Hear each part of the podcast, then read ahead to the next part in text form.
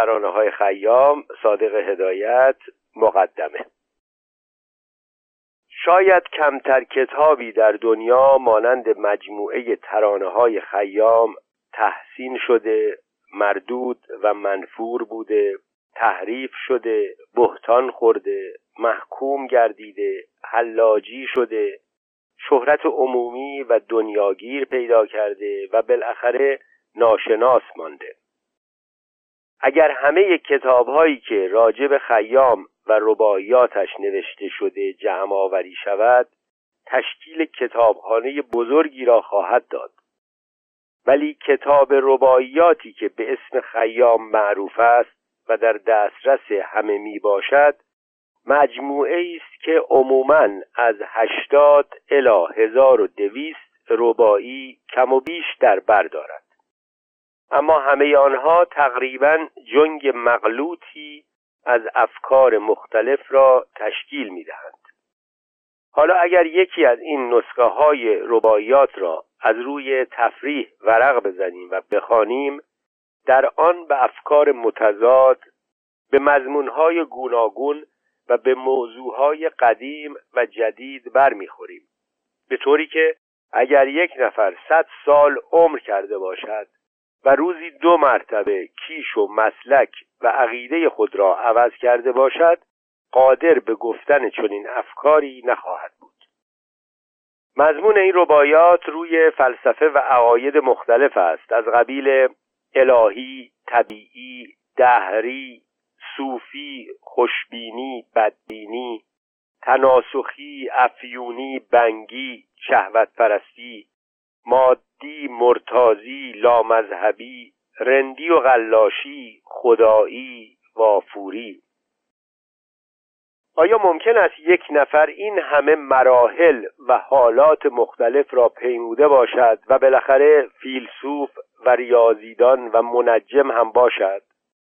پس تکلیف ما در مقابل این آش در همجوش چیست؟ اگر به شرح حال خیام در کتب قدما هم رجوع بکنیم به همین اختلاف نظر برمیخوریم. این اختلافی است که همیشه در اطراف افکار بزرگ روی می‌دهد. ولی اشتباه مهم از آنجا ناشی شده که چنان که باید خیام شناخته نشده و افسانه هایی که راجع به او شایع کرده اند این اشکال را در انتخاب رباعیات او تولید کرده است. در اینجا ما نمی‌خواهیم به شرح زندگی خیام بپردازیم و یا حدسیات و گفته های دیگران را راجع به او تکرار بکنیم چون صفحات این کتاب خیلی محدود است.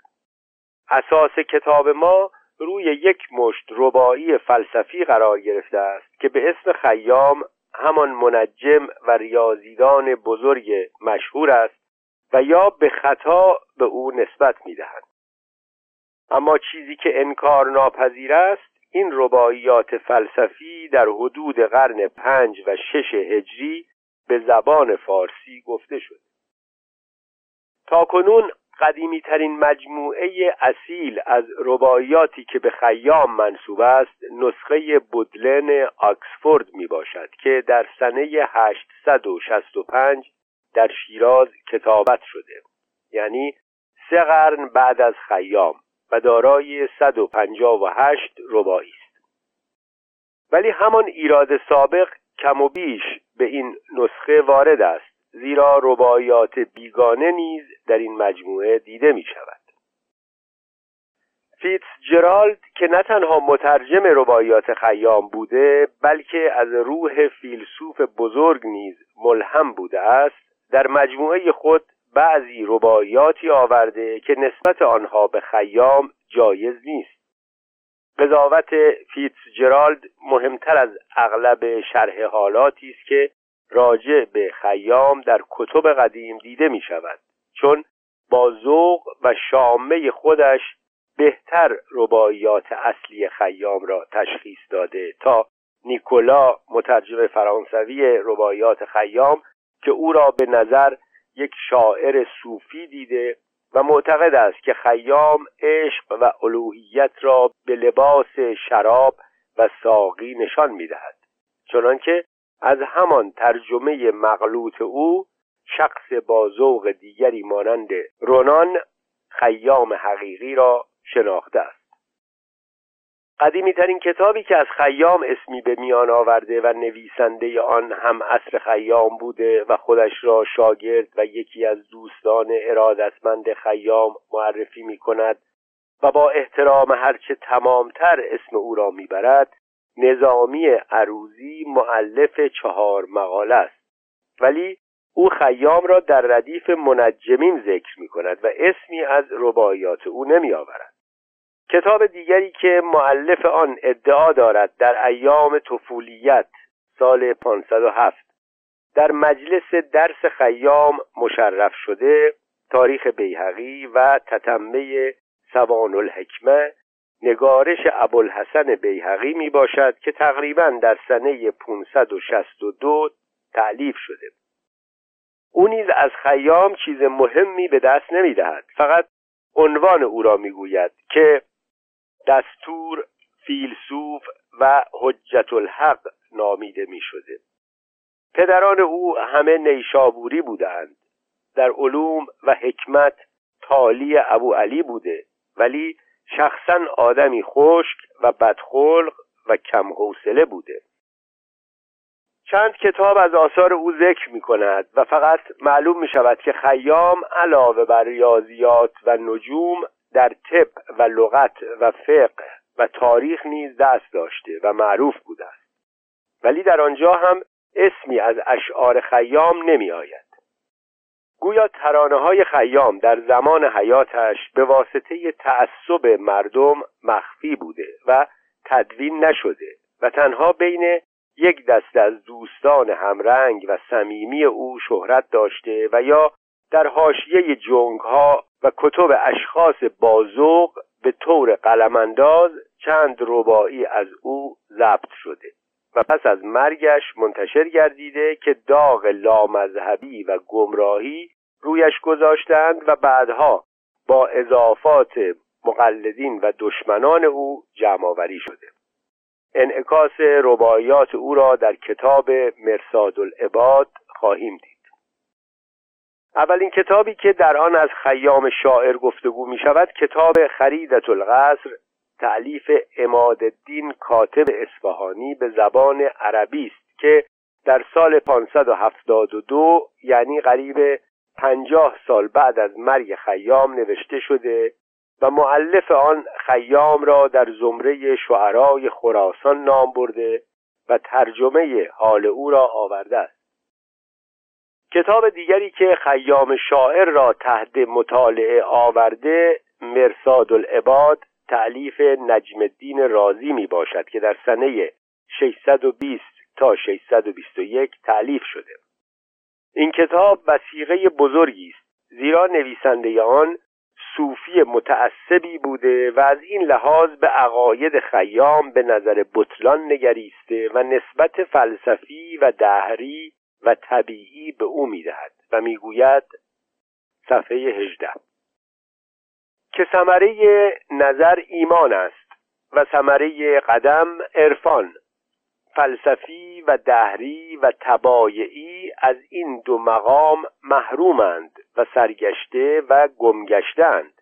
یکی از فضلا که به نزد نابینایان به فضل و حکمت و کیاست معروف و مشهور است و آن عمر خیام است از قایت حیرت و زلالت این بیت را می‌گوید.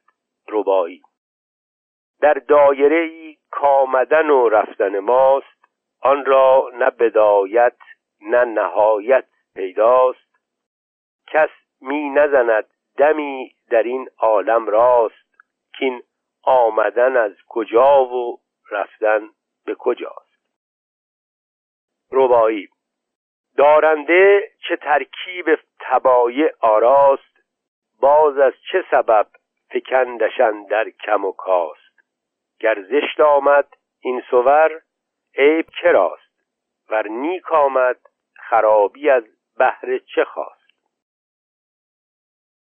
و در صفحه 227 اما آنچه حکمت در میرانیدن بعد از حیات و در زنده کردن بعد از ممات چه بود تا جواب به آن سرگشته قافل و گمگشته عاطل می‌گوید دارنده چو ترکیب تبایع آراست. پایان نقل قول. قضاوت این شخص ارزش مخصوصی در شناسانیدن فکر و فلسفه خیام دارد. معلف صوفی مشرب از نیش زبان و فحش نسبت به خیام خودداری نکرده است. البته به واسطه نزدیک بودن زمان از هر جهت معلف مزبور آشناتر به زندگی و افکار و آثار خیام بوده و عقیده خود را درباره او ابراز می کند آیا این خود دلیل کافی نیست که خیام نه تنها صوفی و مذهبی نبوده بلکه برعکس یکی از دشمنان ترسناک این فرقه به شمار می آمده؟ اسناد دیگر در بعضی از کتب قدبا مانند نزهت الارواح تاریخ الحکما آثار البلاد فردوس التواریخ و غیره درباره خیام وجود دارد که اغلب اشتباه آلود و ساختگی است و از روی تعصب و یا افسانهای معجول نوشته شده و رابطه خیلی دور با خیام حقیقی دارد. ما در اینجا مجال انتقاد آنها را نداریم. تنها سند مهمی که از رباعیات اصلی خیام در دست می باشد عبارت است از رباعیات سیزدهگانه مونس الاحرار که در سنه 741 هجری نوشته شده و در خاتمه کتاب رباعیات روزن استنساخ و در برلین چاپ شده. رباعیات مزبور علاوه بر قدمت تاریخی با روح و فلسفه و طرز نگارش خیام درست جور می آیند و انتقاد معلف مرساد العباد به آنها نیز وارد است. پس در اصالت این سیزده ربایی و دو ربایی مرساد العباد که یکی از آنها در هر دو تکرار شده شکی باقی نمی ماند و ضمنا معلوم می شود که گوینده آنها یک فلسفه مستقل و طرز فکر و اسلوب معین داشته و نشان می دهد که ما با فیلسوفی مادی و طبیعی سر و کار داریم. از این رو با کمال اطمینان می توانیم این رباعیات چهار دهگانه را از خود شاعر بدانیم و آنها را کلید و محک شناسایی رباعیات دیگر خیام قرار بدهیم. از این قرار چهارده ربایی مذکور سند اساسی این کتاب خواهد بود و در این صورت هر ربایی که یک کلمه و یا کنایه مشکوک و صوفی مشرب داشت نسبت آن به خیام جایز نیست. ولی مشکل دیگری که باید حل بشود این است که می‌گویند خیام به اقتضای سن چندین بار افکار و عقایدش عوض شده. در ابتدا لاعبالی و شرابخوار و کافر و مرتد بوده و آخر عمر سعادت رفیق او شده راهی به سوی خدا پیدا کرده و شبی روی محتابی مشغول بادگساری بوده. ناگاه باد تندی وزیدن می‌گیرد و کوزه شراب روی زمین میافتد و میشکند. آن وقت خیام برا شفته به خدا می‌گوید ابریق می مرا شکستی ربی بر من در عیش را ببستی ربی. من می خورم و تو می کنی بدمستی. خاکم به دهن مگر تو مستی ربی. خدا او را غضب می کند فورا صورت خیام سیاه می شود. و خیام دوباره می گوید ناکرده گناه در جهان کیست؟ بگو. آن کس که گناه نکرده چون زیست؟ بگو. من بد کنم و تو بد مکافات دهی. پس فرق میان من و تو چیست؟ بگو. خدا هم او را میبخشد و رویش درخشیدن می‌گیرد و قلبش روشن می‌شود. بعد می‌گوید خدایا مرا به سوی خودت بخوان. آن وقت مرغ روح از بدنش پرواز این حکایت معجز آسای مزهک بدتر از فحشهای نجم الدین رازی به مقام خیام توهین می کند و افسانه بچگانه است که از روی ناشیگری به هم بافتند. آیا می توانیم بگوییم گوینده آن چهارده ربایی محکم فلسفی که با هزار زخم زبان و نیشخندهای تمسخرآمیز دنیا و مافیهایش را دست انداخته در آخر عمر اشک میریزد و از همان خدایی که محکوم کرده به زبان لغات آخوندی استقاسه میطلبد؟ شاید یک نفر از پیروان و دوستان شاعر برای نگهداری این گنج گرانبها این حکایت را ساخته تا اگر کسی به رباعیات تند او بر بخورد به نظر عفو و بخشایش به گوینده آن نگاه کند و برایش آمرزش بخواهد. افسانه دیگری شهرت دارد که بعد از مرگ خیام مادرش دائم برای او از درگاه خدا طلب آمرزش می کرده و عجز و لابه می نموده روح خیام در خواب به او ظاهر می شود و این ربایی را می گوید.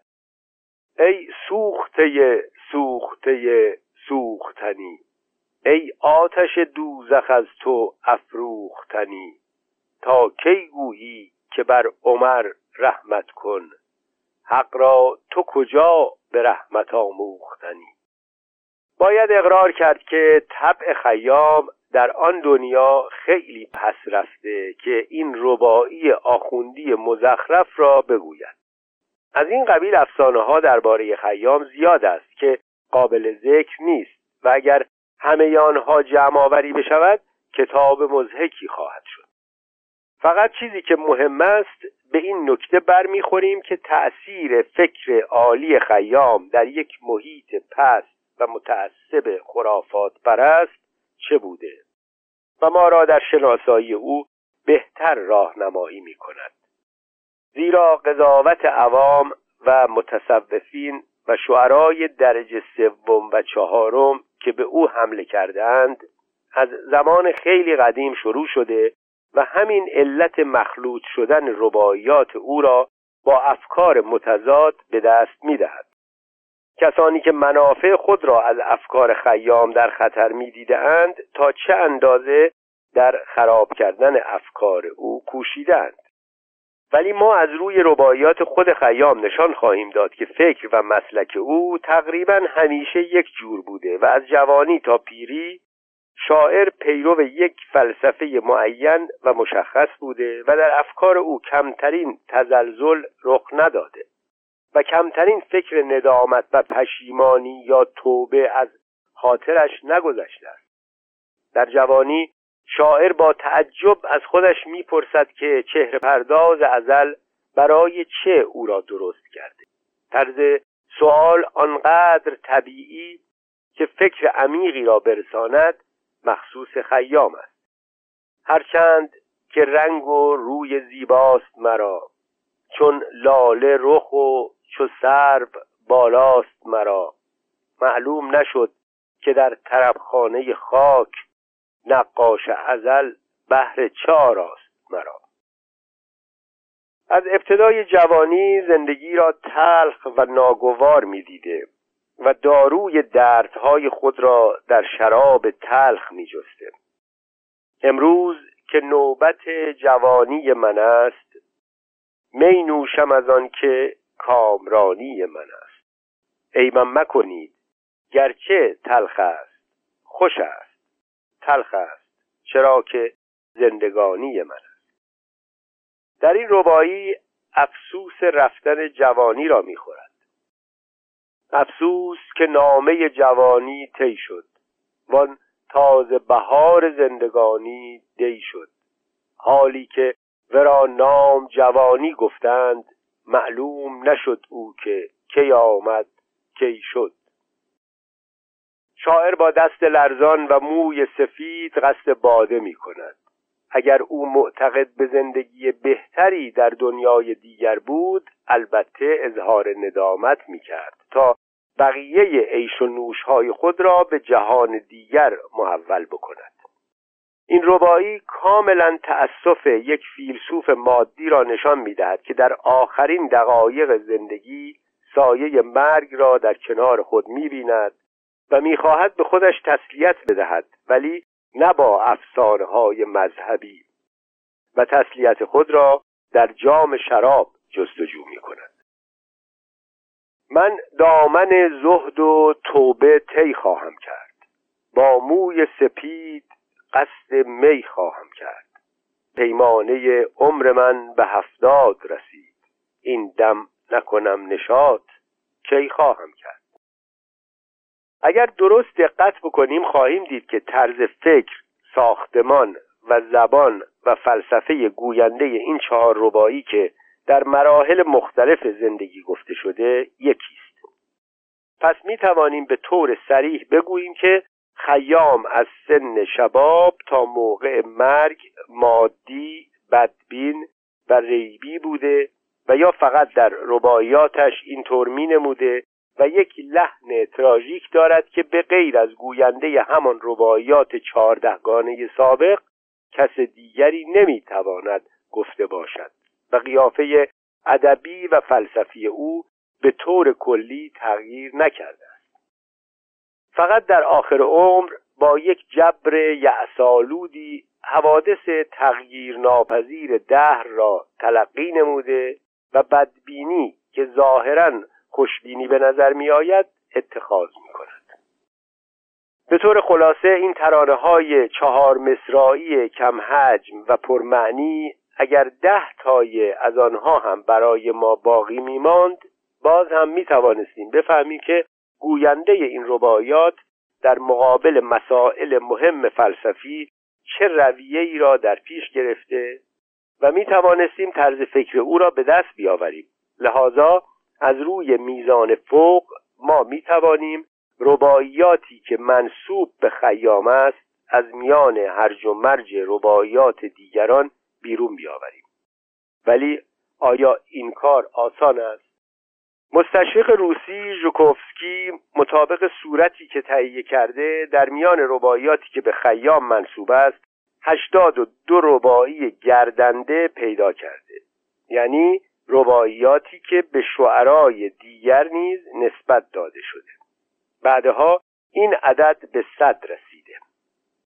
ولی به این صورت هم نمی شود اعتماد کرد زیرا مستشرق مذکور صورت خود را بر طبق قول اغلب اشتباه تذکر نویسان مرتب کرده که نه تنها نسبت رباعیات دیگران را از خیام سلب کردهاند بلکه اغلب رباعیات خیام را هم به دیگران نسبت دادند از طرف دیگر سلاست تب شیوایی کلام فکر روشن سرشار و فلسفه موشکاف که از خیام سراغ داریم به ما اجازه می دهد که یقین کنیم بیش از آنچه از رباعیات حقیقی او که در دست است خیام شعر سروده که از بین بردند و آنهایی که مانده به مرور ایام تغییرات کلی و اختلافات بیشمار پیدا کرده و روی گردانیده. علاوه بر بیموالاتی و اشتباهات استنساخ کنندگان و تغییر دادن کلمات خیام که هر کس به میل خودش در آنها تصرفی و دستکاری کرده تغییرات عمدی که به دست اشخاص مذهبی و صوفی شده نیز در بعضی از رباعیات مشاهده می شود مثلا شادی به طلب که حاصل عمر دمی است. تقریبا در همه نسخ نوشته شادی مطلب. در صورتی که ساختمان شعر و موضوعش خلاف آن را نشان می‌دهد. یک دلیل دیگر به افکار ضد صوفی و ضد مذهبی خیام نیز همین است که رباعیات او مقشوش و آلوده به رباعیات دیگران شده. علاوه بر این هر آخوندی که شراب خورده و یک ربایی در این زمینه گفته از ترس تکفیر آن را به خیام نسبت داده. لحاظا ربایاتی که اغلب دم از شرابخواری و معشوق بازی می‌زند بدون یک جنبه فلسفی و یا نکته زننده و یا ناشی از افکار نپخته و افیونی است و سخنانی که دارای معانی مجازی سست و درشت است می شود با کمال اطمینان دور بریزیم. مثلا آیا جای تعجب نیست که در مجموعه معمولی رباعیات خیام به این ربایی بر بخوریم؟ ای آنکه گزیده ای تو دین زرتشت اسلام فکنده ای تمام از پس و پشت. تا کی نوشی باده و بینی رخ خوب؟ جایی بنشین عمر که خواهندت کشت. این روایی تهدیدآمیز آیا در زمان زندگانی خیام گفته شده و به او سوء قصد کردند جای تردید است. چون ساختمان ربایی جدیدتر از زمان خیام به نظر می آید ولی در هر صورت قضاوت گوینده را درباره خیام و درجه اختلاط ترانه های او را با رباعیات دیگران نشان می‌دهد. به هر حال تا وقتی که یک نسخه خطی که از حیث زمان و سندیت تقریبا مثل رباعیات سیزدهگانه کتاب مونس الاحرار باشد به دست نیامده یک حکم قطعی درباره ترانه های اصلی خیام دشوار است. به علاوه شعرایی پیدا شدند که رباعیات خود را موافق مزاج و مشرب خیام ساختند و سعی کردند که از او تقلید بکنند. ولی سلاست کلام آنها هر قدر هم کامل باشد اگر مضمون یک ربایی را مخالف سلیقه و عقیده خیام ببینیم با کمال جرأت می توانیم نسبت آن را از خیام سلب بکنیم. زیرا ترانه های خیام با وضوح و سلاست کامل و بیان ساده گفته شده. در استهزا و گوش کنایه خیلی شدید و بیپرواست. از این مطالب می شود نتیجه گرفت که هر فکر ضعیف که در یک قالب متکلف و غیر منتظم دیده شود از خیام نخواهد بود.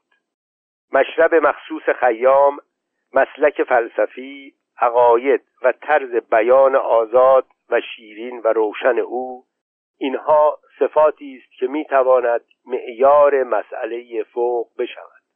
ما اجالتا این ترانه ها را به اسم همان خیام منجم و ریاضیدان ذکر می کنیم چون مدعی دیگری پیدا نکرده. تا ببینیم این اشعار مربوط به همان خیام منجم و عالم است و یا خیام دیگری گفته برای این کار باید دید طرز فکر و فلسفه او چه بوده